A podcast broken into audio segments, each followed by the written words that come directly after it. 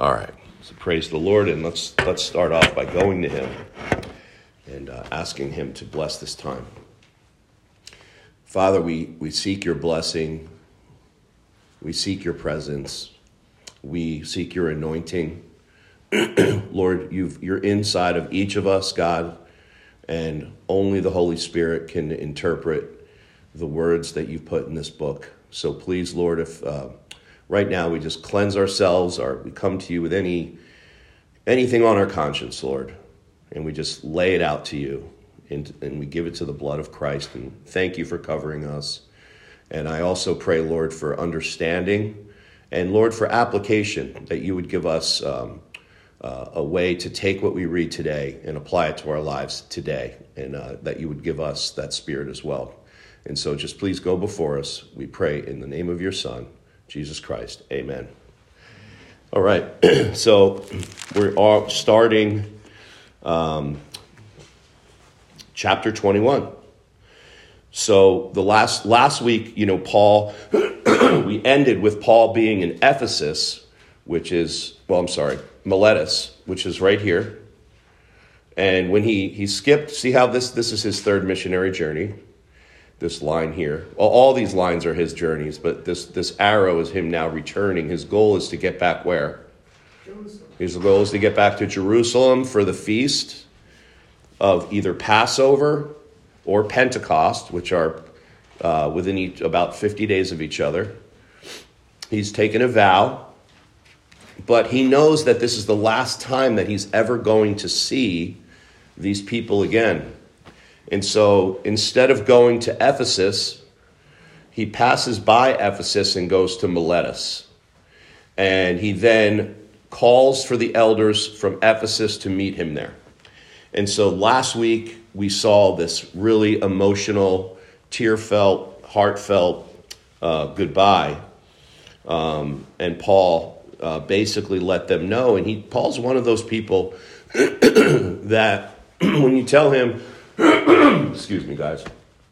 By the way, I'm really trying to work on that. I know it's probably annoying. Don't fire me yet.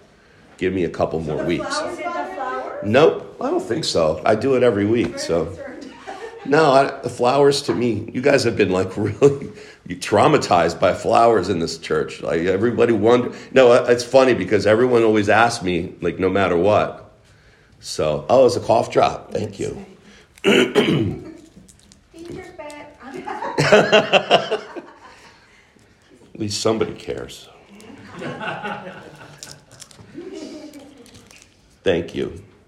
But the one thing about Paul is that when you go to Paul and you tell him, look, Paul, I don't have a good feeling about this trip, Paul doesn't care. If you go to Paul and say, hey, Paul, look, um, you know, you, you're going to be going to Jerusalem and trials and tribulations are, are awaiting you there. Paul doesn't care. Paul, the, the, the, the basic anchor text that we used in chapter 20, is how does he answer these things? He says, None of these things move me because I don't consider my life dear to myself. I consider my life dear. My life is very, very important, but I don't consider it dear to myself. See, that's the big, that's, that's the thing. and Miss Elvira mentioned something really funny to me that it really never occurred to me until last night as I was preparing for my sermon today, watching a few highlights of Seinfeld. that Seinfeld is funny, okay, for the most part, but it's, Miss Elvira said, every single, almost every single line, and since you told me that, is about them. It's all inward. Everybody in that, in that whole entire cast, and that's part of the comedy of it too, is because they're just so blinded by everything else. In real life, if you had that many self consumed people, they probably wouldn't get along or even be want to be together. And so our life shouldn't be dear to ourself that way. Our life should be dear to ourself in Christ. Okay? Our life should be dear as, as his life is inside of us. And so what does that really, how does that play out? Plays out by saying, yes, God has put me on this earth for a very important reason. And it's not for myself, it's so that I could finish the course that Jesus has already laid out for me, which is what's going on in your life right now. Okay, there's nothing in your life that happens without God approving it. I don't, you know, we get philosophical, causing it, proving it, allowing it, whatever.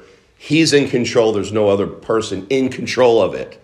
So, however you want to think about it, we could have that talk the other day. When I when I first struggled in uh, coming back, and I always talk about coming back from U-turn was such a bad, difficult time for me, because when I came back, I forgot about all the havoc that I had wreaked on my life and all the lives of everybody, you know, around me. So when I came back from U-turn, I said, "Oh, I'm good now. I'm converted. Everybody should just, you know, trust me and welcome me, and and uh, you know, just I'm all good, right?"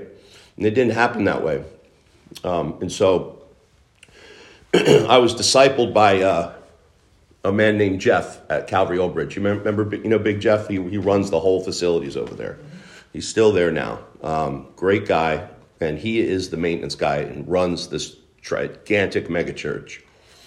Mm, he took me under his wing and ministered to me. Church wasn't that big, as big as it is now. But I had a really bad day, and I remember he told me, he gave me this illustration like a mature Christian would give a new Christian. He said, Every single thing, imagine God on his throne, and imagine he's got some sort of desk, and everything in your life that happens is in front of him, and he puts approved, he puts validated, he puts that stamp on whatever's going on in your life at that very minute. And that's very difficult for us to, to try to comprehend.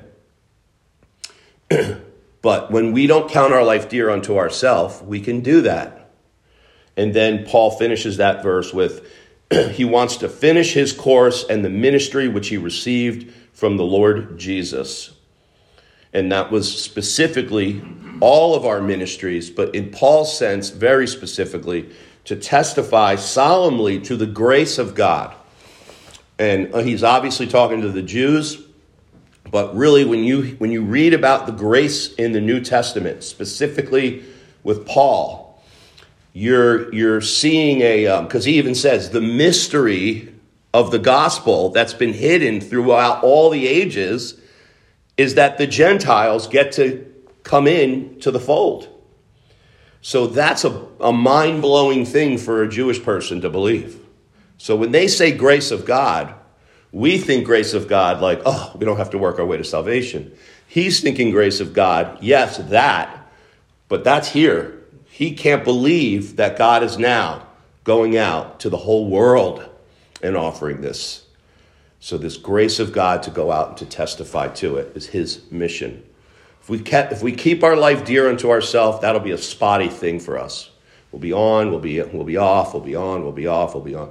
But if we just resolve once and for all to just not count our life dear unto ourselves and go to the Lord and give him what is rightly his, our life, the breath in our lungs, He does not owe us one more minute.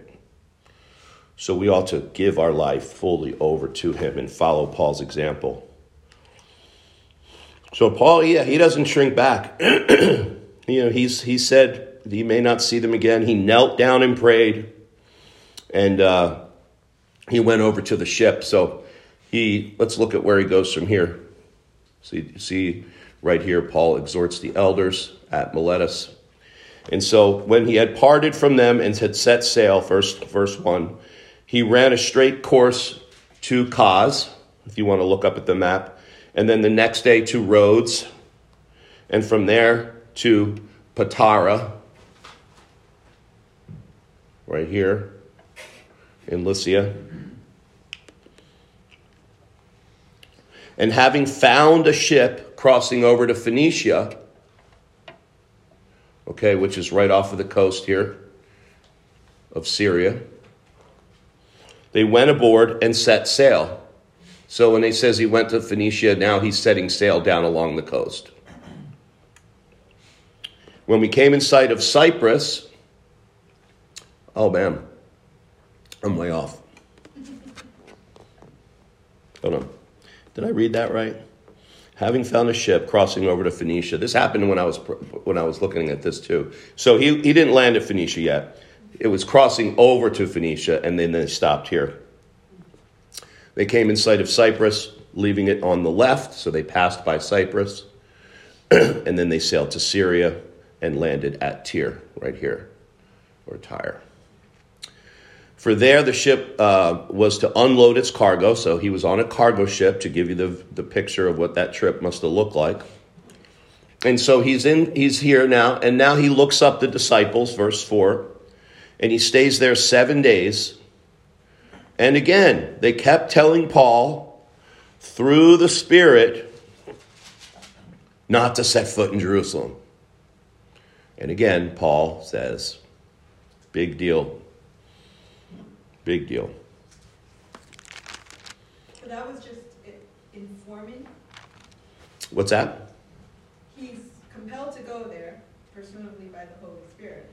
His friends, by the Spirit, are telling him that there's, you know, this is going to happen there. Yeah. So it was just for information? I think it was for encouragement. Yeah, for Paul.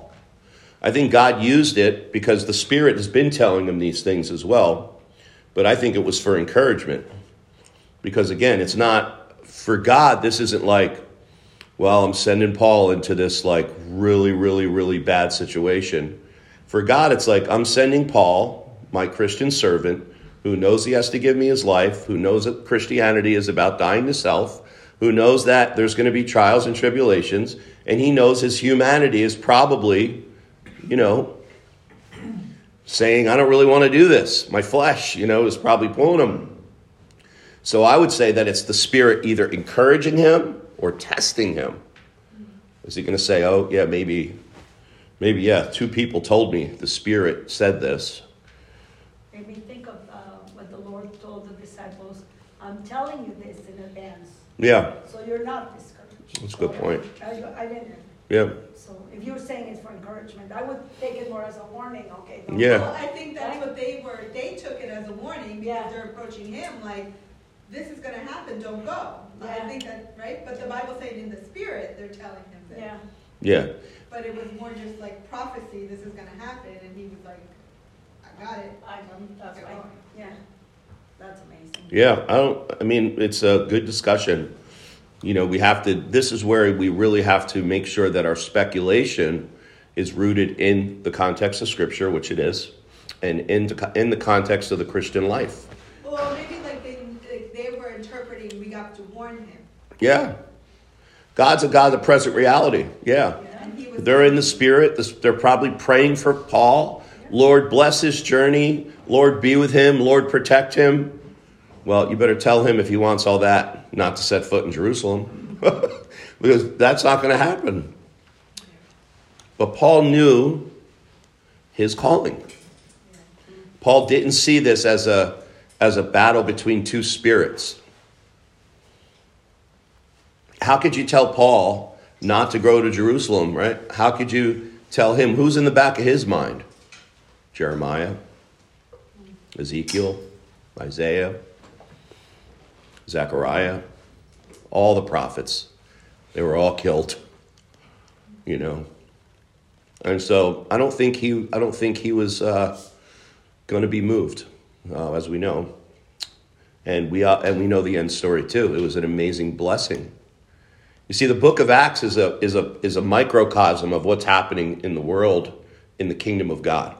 And so you see the, you see the, it's not just coincidental that Paul, uh, that Jesus in the very beginning said you were going to take the gospel out to the whole world, but you have to start in Jerusalem, Judea, Samaria, and then the world. So it's a microcosm of what we're what, what's playing out right now of the gospel going through the world. Because where does Paul end up at the end of the book of Acts? He ends up in Rome, which is the the absolute capital of the world at the time. But he doesn't just end up in Rome, does he? He ends up in Caesar's household. Not him, but the word of God. It was people were getting preached to within Caesar's household. And Paul doesn't just say preaching that Jesus is the Christ. If, if we go to Acts 28, he says what? Preaching what? One of our favorite terms in the book of Acts the kingdom of God. So here we have the kingdom of God coming up against the kingdom of the world. And who is winning? Kingdom of God. It's always going to win. So the book of Acts is like this microcosm of what's going on here. We go out and ultimately we are going God is going to overcome all all we see it in Psalm 2, you know, kiss the son lest he be angry.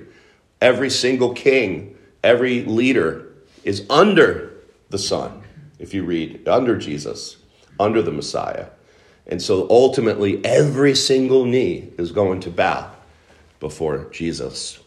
And so that's that's when the when the when the kingdom is going to come into its fullness. So it doesn't come into its fullness in Acts, but it does reach the, the fullness at that time in context, Caesar's own household. And as we know, Caesar ends up getting converted soon after.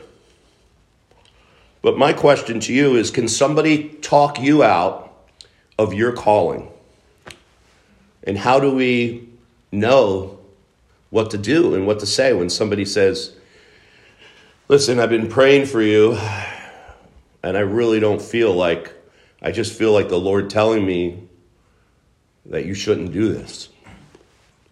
When somebody says that to you, has anybody ever had that? I have to tell you that every single thing that I've ever felt called to do for the Lord people have tried to talk me out of it. Good, loving, caring Christian people. Almost everything. Now, there was a lot too that were supportive. I had people supportive. but what do we do in that situation? When we're when we know when we feel we have a calling, and that calling may not be the safest calling. That calling may not make the most sense. You know, like maybe you're called to go to another country, like Kevin was called to go to Mexico and didn't even know how to speak Spanish. That didn't make much sense.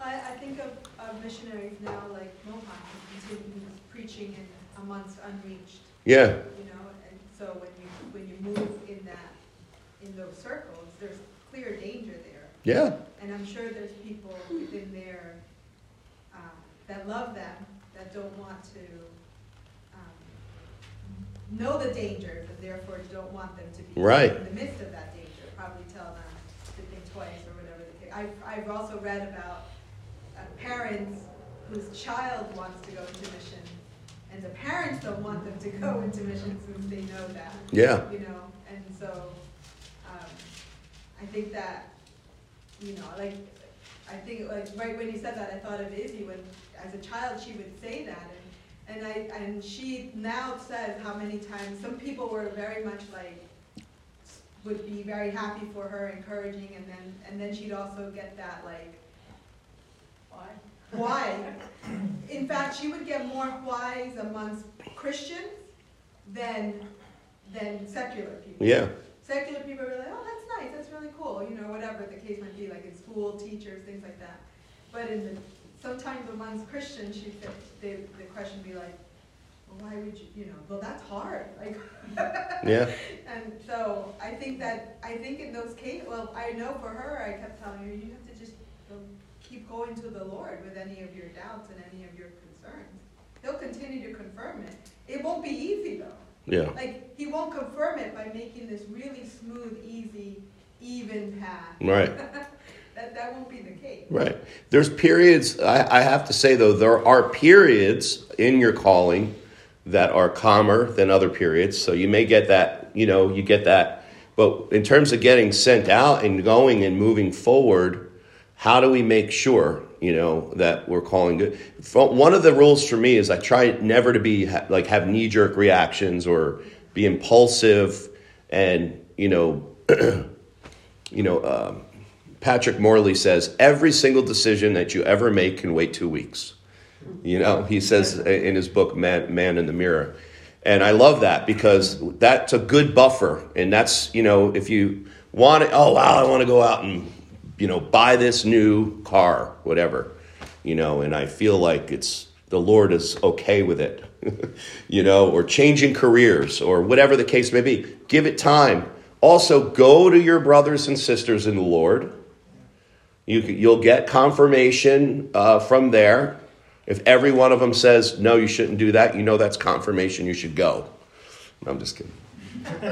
But you go to the early, you go like, you know, in the early church, they went to the elders of the church. And that's what I would encourage you to do. If you feel like you're called to do something, not even in the ministry world, formal ministry, but anything, you know, come to the elders of the church and let's pray and let's lay hands and let's wait and let's fast and let's see what the Lord will do. And then God starts to confirm, He starts to move, things start to happen, and then the calling becomes sure.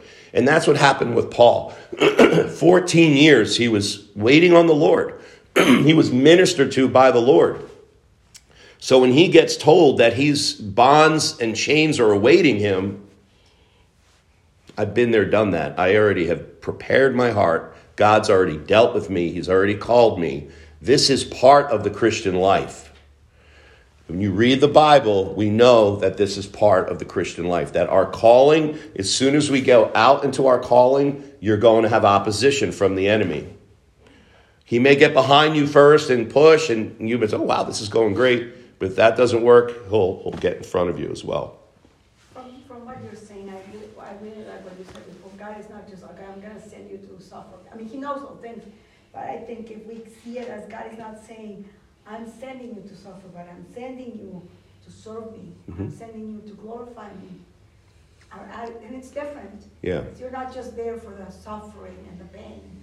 You're there because because you're making much of God's name. Yeah. And well, making much of God's name in any setting cannot be just simple. Becoming like Christ, I mean, like, why do we expect it to be easy? Mm-hmm. Right? But we do. I mean, we do expect it. We, we fear, I fear, I fear pain, I fear. But, but if you focus on how hard something is going to be or how difficult it is, you would, you would not be glorifying the Lord yeah. and serving Him through it, through it. So, yeah. So it's not going to be, that's great because the thing is, is this, if you want to just be left alone, we talked about this, then don't do nothing for the Lord. Because really, the enemy doesn't care about you uh, at all. He hates you. Um, but he doesn't care about the fact that you're even just sitting home reading the Bible if you're not doing anything. If you don't have that heart for God, that, that the heart what Elvira is talking about is a heart of faithfulness to God. See, that's what God God want, cares about the inside of our heart. He cares about the man, the woman. And he wants to do something like we were saying in Nehemiah last week. He wants to do something in us first before he does something with us. And so if you just yeah, you may have a time of just dryness and a time of just hey, I'm just going to be just ministered to by the Lord for this time. I'm going to seek the Lord, all that. But we should always be looking for opportunities, always have our ears open. What is God calling me to do? He puts a burden on your heart for something, then take a step towards that. Take a step of faith and go after it. And, and, and take that vision and, and, and, and start to play it out. Kev. Yeah, I'm sorry, no. but I, you know, the, the, the, thought about fear and all those things that I mentioned in the men's group, you know, that I, I'm in praying about fear of man and all that. I, I was reading somewhere where we're talking about even in the garden, it wasn't a risk-free place. Before sin, the mm. serpent was there, mm. and and and so God God didn't create the world to be free of risk. It's it's it's about being about His work, mm. and and if we're doing that, and wherever we are, then there's no safer place to be. That's right. Um, I have this. Uh, many of you may know this story. This silly story when I was in Mexico and I lived outside of Mexico City, and I had to go renew my visa in Mexico City, and, and like, "No, it's dangerous. They're gonna they're gonna rob you, do all this stuff. They, they they're gonna take advantage of you. So put your money in your shoe." Mm. Like that's kind of gross, but okay. so I put so I put money in my shoe, and I go to this place, and it's not a nice neighborhood, right? And I'm and I'm walking, and I'm very paranoid of anybody coming and I hear somebody coming behind me and they start to chase me, I think, and I go, hey, and I go, and I'm paranoid, I go, hey, this fell out of your shoe. a bill had fallen out of my shoe. And, and for me, that was like the greatest lesson because wherever you are, there are going to be people that, that God is going to use in a, in a positive way. In some of the darkest places are the best people. And, and in some of the places where you think you're safe, it's not safe at all. And, hmm. and it, it, it's, it's about knowing where God is, right? And Yeah. if we're raised. And then the other thing, just, And that's how you met Elvira? She was the one? she was the one. Yeah. No, No. I think I better know that she kept, gave the other one to Is the that all guy. you got? Yeah. That's all you got? Got it, yeah. The- the- I the- said, Yeah. this man Hold on, brought I'm sorry. No, but, but the other thing that, that I think the texts in the Bible teach us too, that, you know, is, is that for these believers, the greatest experience they ever had was suffering for the sake of Christ and being able to recognize that, and it's their, their encouragement. And I don't think the Bible ever says seek out the suffering, Mm. but, but in the midst of that, He's there and we're identifying with Christ in a different way. And, and that's a grace He gives us that, that I think we should remember will be there. Not that we seek it, but, but that, that, that fear Yeah. shouldn't imprison us. That's right. That's very well put.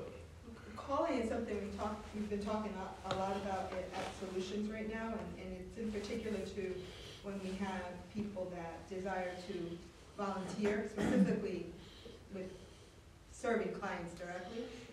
And we have uh, an application process, uh, which is a fairly long application for a volunteer position, and then an interview, and then it's eight weeks of training, and then it's shadowing. Mm. And then you get to. And, you know, one of the things, I, I took a little like webinar training type thing about how to, to speak to people who are interested in volunteering and that. And one of the things is to ask them about uh, why they want to volunteer. And the key thing to listen for is that they feel a calling from the Lord. Mm. Um, but I found recently, because of all of these changes in our, um, in this, the policies that we as a cert, as a licensed um, medical center, we have to follow in relation to pandemic policies, Yeah. right? And so our position is anything that we have to follow in terms of policy like that, um, we're going to follow because we are already in direct opposition to the state's stance on Uh-huh. abortion, right? Yeah. So, absolute direct opposition to it. So we're not gonna compromise on biblical values or pro-life or the gospel, we're never gonna do that. But if they want us to test, well, we're gonna test. Because to us, that has nothing to do with this. Right. And then we're not gonna come under their, you know, we're not gonna give them reason. Mhm. We already have reason enough to come after us, right? Yeah. So now that's an issue coming as I'm speaking to potential volunteers. They want to, oh, the Lord is calling me, I feel a burden, I, I, oh, you know, and then as we discuss, when it becomes like, oh, wait, you require this, oh, no, no, I, no. And I'm like, Andrea and I are like, listen, you're either called or you're not, Mm. okay? You're not called, and then you tell the Lord, like, eh, within these parameters, Father, I will serve you. But Right. once my preferences are like, you know, I don't know that I can do that. And uh, we're, we're facing that, and I, I, I've been, because I'm, uh, I'm the one that, the interviews, and then I'm the one that does the training. So I'm gonna spend twenty, what amounts to almost thirty hours of training with you, Yeah. please finish. I mean, I get at the end of it being like, oh, I don't know that I can do this, or I don't know that I can talk about actual step by step the abortion prop, like the abortion procedure. We've had clients that, uh, potential volunteers that just like, I can't speak about what happened Mm. because you were, that's part of the Yeah, yeah. It's really hard to talk about second, especially second and third trimester abortion, so Mhm. I get that.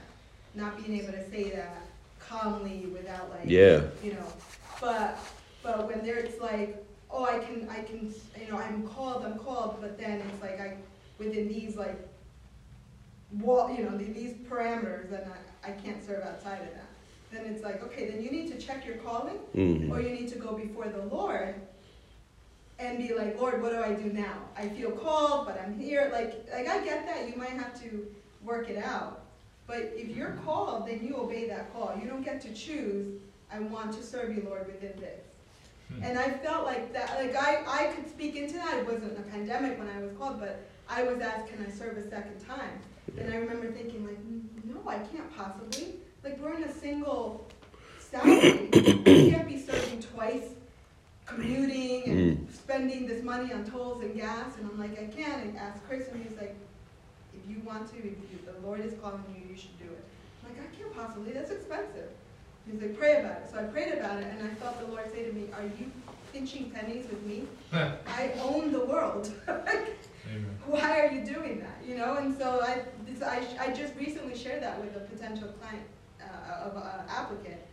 Um, again, much calmer because I get so fired up. I'm please stop telling me you're called, and then the moment you hear, I don't, you know, there's this, then Yeah. like, I don't know. Like I feel like the calling is this pull, and you can't possibly do anything but obey hmm even when you're faced with possible like, ooh, I don't know about that, or the dangers like Paul was facing, you know, the, the discomfort of something, the, the expense of travel, all of that. Yeah. So I, I just think there's something to that. And I think Paul was, the key is Paul's sentence before that verse is that, or in the other chapter, I don't count my life Yeah. worthy to myself. So that's why he kept going, because it was all about the Lord, it wasn't Yeah. about him. And to think what Paul gave up, he was he was a Roman citizen, so he was going to potentially lose that citizenship or lose his life because of what he was at, how he was behaving as a Roman citizen. He was a Pharisee, very well educated. He had probably was very wealthy at the time as a Pharisee uh, compared to people that were around them. Um, probably as we as we get from the scripture, he was married, or maybe he was a widow. Not sure about that, but he gave all that up. He says, "I count my life not as like past or as not important, but as what dung, poo poo, yeah, poo poo." I think you uh, some of the people came down there, Kev. Maybe Sylvia's son. Um, so yeah, he gave up a lot. Um, but that's really that's that that really brings it home. Like we have to know, yeah, God may use certain things to turn you away, um, but if you're called, He will. My favorite saying is, is where God guides, guide, God guides, God provides, and He does. If He's guiding you and calling you, He's going to provide it for you. But we got to do stuff. We got to like be in motion, you know, and uh, and that's beautiful with Paul. He didn't care. He just kept going, going back, going and going back, writing letter. Everywhere he was, he was he was moving. It's a really really good example. And so uh, we've got a few more minutes. So when- verse five, when our when our days ended there, we left and started on our journey, while they all, with wives and children, escorted us until we were out of the city. After kneeling down on the beach and praying, we said farewell to one another. Then we went on board the ship, and they returned home again. when we had finished the voyage from Tyre, we arrived at uh, Ptolemais, and after greeting the brethren, we stayed with them for a day. And on the next day, we left and came to Caesarea, entering the house of Philip, the evangelist, who was one of the seven. We stayed with him. And so let me just so basically if you look up at the at the chart, this is the, the trip down here, and this is Caesarea. Remember when we were um, I believe back in Acts eight or nine when when um, our last time we saw Philip, he was swept up by the Spirit and he ended up uh, going into uh, Azotus, and then I think he went and settled in Caesarea. And that seems to be, you know, this is sometime after that. Is Philip? Yeah, this is Philip the evangelist. Yeah, yep. And he he uh, was swept up and brought there, and has now four virgin daughters who were prophetesses. As we were staying there for some days, a prophet named Agabus came down from Judea, and he tells Paul the same thing. And coming to us, he took Paul's belt and bound his own feet and hands, and said, "This is what the Holy Spirit says." In this way, the Jews at Jerusalem will bind the man who owns this belt and deliver him into the hands of the Gentiles. David is a gift to somebody. Yeah. so, yeah, so do you feel this is something, someone different than Philip the Apostle? No, no, I was just, um, Uh, I, mean, I didn't know when you as you said that, so. Because they call him an, the evangelist? yes, Yeah. because of that. I thought it was a different person. Um, I believe this is the same Philip that was taken to Caesarea Philippi. And so, The one who was speaking to the eunuch, to the eunuch. yeah, yeah. Um, so, yeah, so we have a couple things here that I'd like to cover. First of all, um, let's go to Ephesians 4 9. Just jump over there.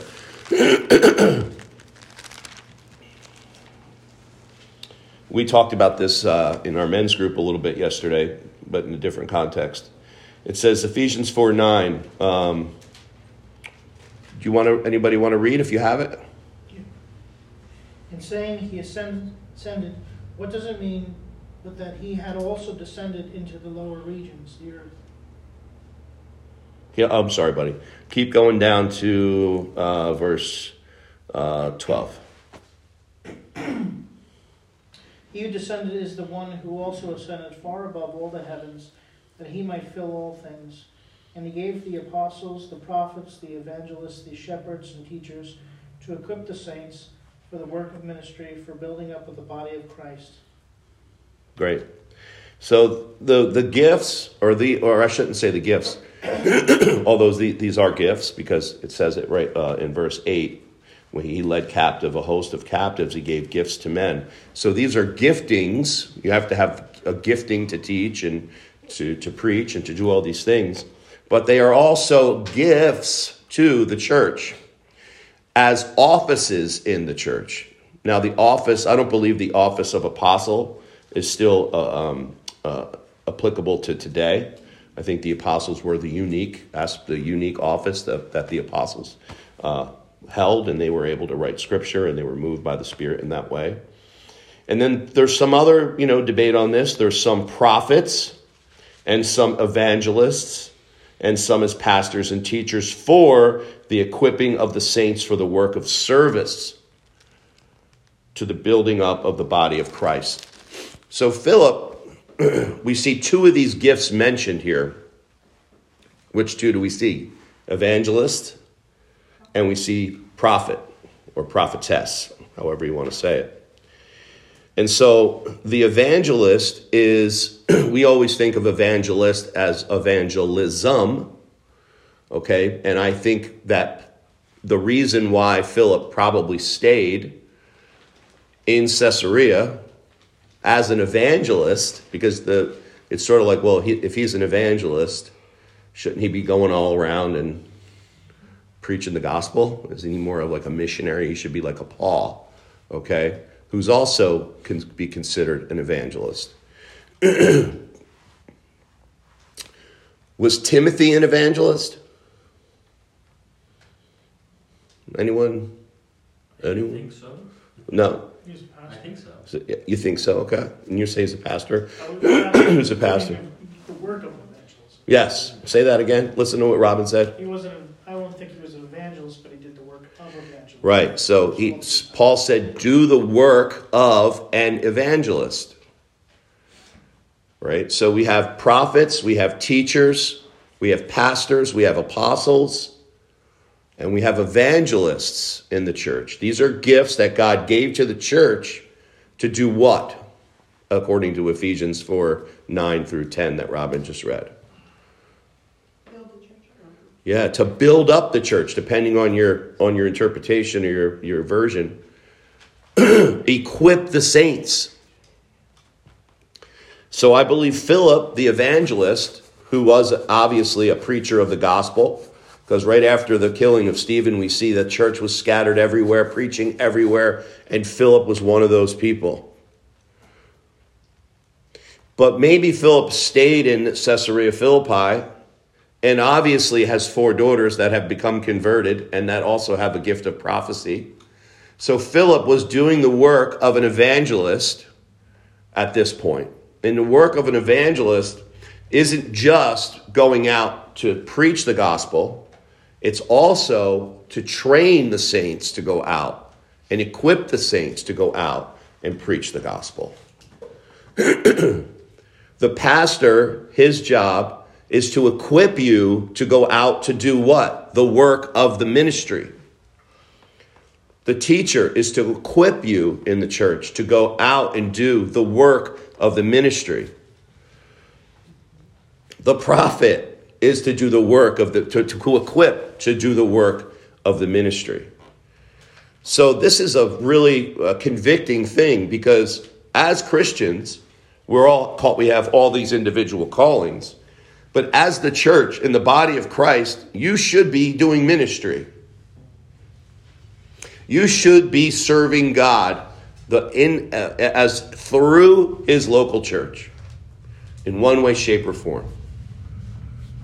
And that's one thing that we have to uh, learn to, I believe, here is to learn to not only serve, because there's a handful of people that serve here, um, but we also have to see how do we look for opportunities to serve and do the work of the ministry right? Because it's like this it's like every week, imagine every week, you know, you go out and you train to be a boxer. Every week, you're doing jabs, you're doing right hooks, you're doing uppercuts, you're working on your footwork, you're doing all your boxing stuff. and you've trained that way for years, but you've never gotten punched, you've never went against anyone, you've never gotten the ring, are you a boxer? Well, what if you only had a couple couple times training and you went in the ring against somebody? Are you a boxer? I would say he's the boxer. He's the one that's getting out doing the ring. He may not do great because he doesn't have the training. But I think that, you know, a lot of times what we do is we get fed and we're like just stuffed with the Word of God and then we just sort of go home and we we we pray and we read and and we come back next week and we we eat it up and we do all that stuff and I'm not trying to come down on on on anybody because I know everybody, especially in this room, you minister in so many different ways. You minister to your families and all the stuff that I have no idea, no one even knows about. You're doing, but still, we have to make sure that we don't get fat on the equipping that we go out and burn off those calories by doing the work of the ministry. Okay, and there's so many things to do, so many things to do in our church, but that doesn't bother me as much. What would bother me is that there's not any new things coming through the minds of the people in the church. See, because the pastor, the elders, the teachers, and all that, we're to equip and then come alongside your vision to come alongside your ideas, to come alongside ways that you want to serve. It doesn't have to be big, doesn't have to be so. I don't know what it is, but we got to come alongside and equip and encourage to do that. And so look for those opportunities. Yes, we have plenty of opportunities, but also be sensitive to the Spirit's leading. Maybe He wants to do a new work in you. Like I said last week from the pulpit, you know, is God putting it on your heart to start a small group at your house? You don't even have to teach. Robin will come and teach. Just tell him when. Just feed him and, you know, he'll be fine. Give him a little snack. No, seriously. You don't even have to teach. You can say, Pat, hey, I would open up my house on, on, a, on a Thursday night. I would open up my house for a home group. All right, great. And then, hey, Chris, hey, Kev, what do you think? Who could, who could we send out there to do this? Exciting. And so, maybe, maybe that's it. Or maybe it's something else, you know? So just be sensitive to that, uh, to that calling. So Philip wasn't an evangelist, and, and he was somebody that was probably had part of the church plant there. He was building up, the, the, he was equipping the saints for the work of the ministry. He wasn't being swept up and taken around to do it anymore, apparently. So I want to encourage you to do that. Um, I think what we could take out of today was let's be resolute like Paul. When God has given us a calling, we, we, we need to be sensitive. we has to be rooted in the Word of God, how we go about that calling. Come to the church if you feel it's necessary. You know, if God's calling you to pray for, you know, a different country every single day, I'd love to hear about it. But that's something you could do. I don't have to meet with the elders to uh, to approve that ministry. Okay, go and do it. Okay, but you're going to get opposition, and you're going to stay you're going to stay faithful to the Lord. And then, secondly, uh, the other thing that we could talk about that sort of gels in with that is what is God calling me to do? What is God want from my life? Where do I want to be five years from now from a ministry perspective? Where would I like to see this church? Where would you guys like, in five years, what would you like to see this church be doing other than what we're doing right now? And don't say we want it filled to the max, because yes, great, people will hear the gospel, but I don't want a bunch, you know, we don't want to fill the restaurant with just to feed everybody. Yes, that's good, but we want, I would much rather see just people just being on fire for the Lord. What can I, what am I, being sensitive to what God is calling you to do? So ask yourself, how do you see that? Where do you, what do you see this church doing? What do you see it visually? Okay, let's, we should all start to think and pray about this. Let's get super serious and Lord, what do you want us to do? So, amen to that. So we'll stop there, and next week we will continue and we'll talk about the office of prophet or prophetess, and um, we'll, we'll, that's when we'll go to First Timothy and talk about uh, the mandate of, uh, of elders and, and um, teachers and so forth. So, with that said, any last minute questions, uh, applications, anything? Okay, so we'll ask uh, Elder Chris to lead us out in prayer.